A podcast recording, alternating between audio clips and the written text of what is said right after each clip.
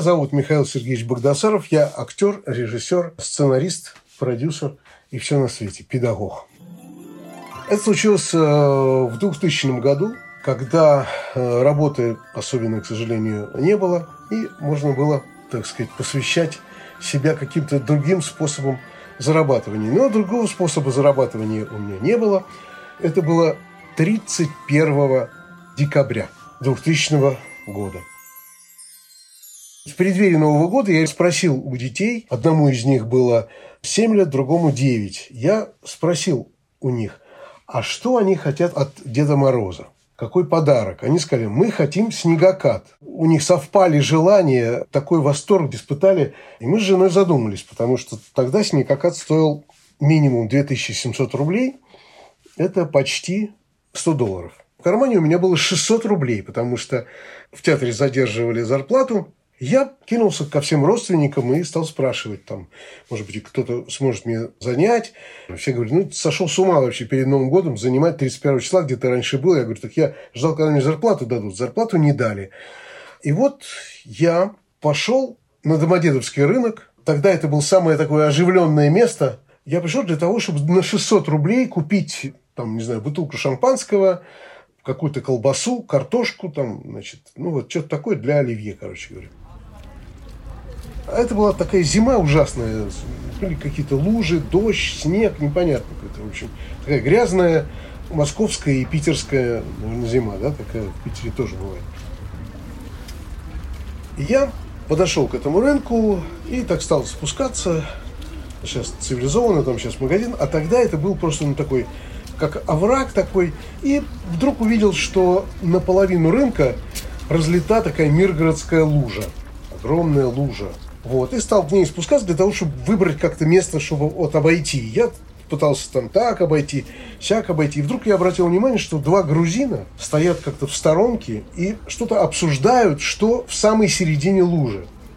Они так показывают пальцами, один смеется, другой что-то там шутит, что-то обсуждают такое. И вдруг я вижу, вот, знаете, как крупный план такой, раз, передо мной вдруг появляется тетка, которая буквально мне сует вот так вот в лицо 5000 рублей и говорит, в хозяйстве пригодится. И выходит из кадра. Я опускаю глаза в Миргородскую лужу и вижу, что вся эта лужа наполнена бабками. Громадное количество денег. Я никогда в жизни не играл ни в лотереи, никогда ни у кого не украл ничего и так далее. Потому что я знаю, что ну, если я украду, то меня посадят, там, да, так сказать, рубль найду, то 10 потеряю, там, ну и так далее. Я опускаю вот так вот в эту лужу, холодную, грязную лужу руку, цепляю несколько бумажек и вот так иду. И держу вот так перед собой. И вот так сквозь лужу прохожу, значит, дальше. Но я на них не смотрю, потому что, ну, потому что боюсь. Во-первых, боюсь что меня сейчас эти два грузина по голове мне дадут, и, и они скажут там, это типа, это наши бабки. Че ты полез-то? Ну, там и так далее. Кто-то, там, не знаю, меня свалит, сейчас начнут бить. Я просто иду, подхожу к окончанию рынка, останавливаюсь так, значит, у забора какого-то, и только в, этот, вот в эту секунду я смотрю, сколько у меня в руке. Как вы думаете, сколько? Три тысячи ровно. Ну, чтобы стол накрыть еще же. Ну, пошел, купил за 2 700, да, там накрыл стол на почти на 1000 рублей, да. Прихожу домой. А мы жили, значит, это вот э, была новостройка. Такое оживленное место, громадный дом, двор новый, новейший такой, да. И вот все сюда приходят и петарды ставят и стреляют. Тогда балкон этот был не застеклен. Я поставил э, на балкон этот снегокат. Но перед этим моя жена мне сшила одежду Деда Морозом. И вдруг я понял, что я сам могу одеться сейчас Дедом Морозом и, так сказать, устроить какой-то шоу. Ну так, как подсознательно так я что-то, то есть у меня было как-то неясно еще в голове, вот этот, еще, еще прием не был придуман.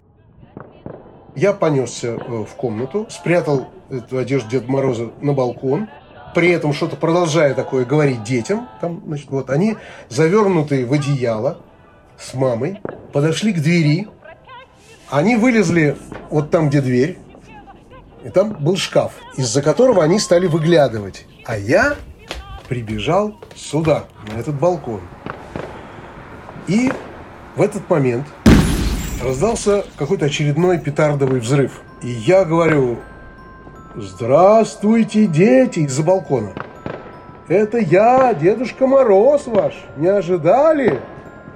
Причем я это не, не говорил как-то подделывая голос там, понимаешь, таким своим «Здравствуйте, дети». То есть ничего особенного. Понятно, что это папу узнают всегда дети.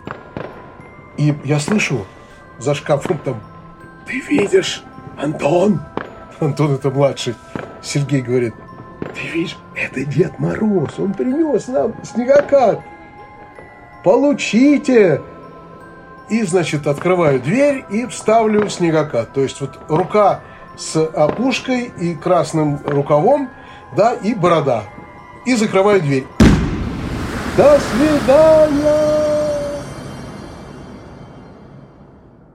Выхожу. Буквально там, да, через полминуты. Эти уже, значит, они, вот, ты видел, даже снегокат был не важен. Важно было, что они видели Деда Мороза, настоящего, реального Деда Мороза. Я говорю, ну как вам подарок? Они говорят, да папа, Дед Мороз был сейчас. Я говорю, да ладно, да, Дед Мороз. И вот с тех пор, значит, прошло уже да, 20 с чем-то лет. Мой один сын сценарист, другой артист нынче, значит, одному 29, другому 31. Они долгие годы, клянусь, меня убеждали, но они уже выросли, они уже были там в школе, уже ну, прошло какое-то время все-таки, да, они меня убеждали, что Дед Мороз есть все, что они его видели. И до сих пор мой сын сценарист, естественно, сумасшедший человек, в высоком смысле этого слова, пишет различные истории про Деда Мороза. Вот он в очередной раз сейчас, так сказать, разродился, написал какую-то новогоднюю историю. Вот такая вот история. То есть она, конечно же, полна чудес новогодних. Мы давно уже мечтаем что-то такое написать.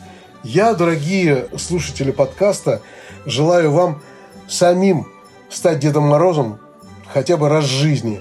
Вот, и испытать, э, что такое э, делать благородные, благодарные э, подарки своим детям, женам и так далее. Но такие, за которые вы, как и Дед Мороз, попросите только стихотворение прочесть и больше ничего. Вот от всей души вам желаю побыть Дедом Морозом или Снегурочкой и сделать лучшие в своей жизни подарки.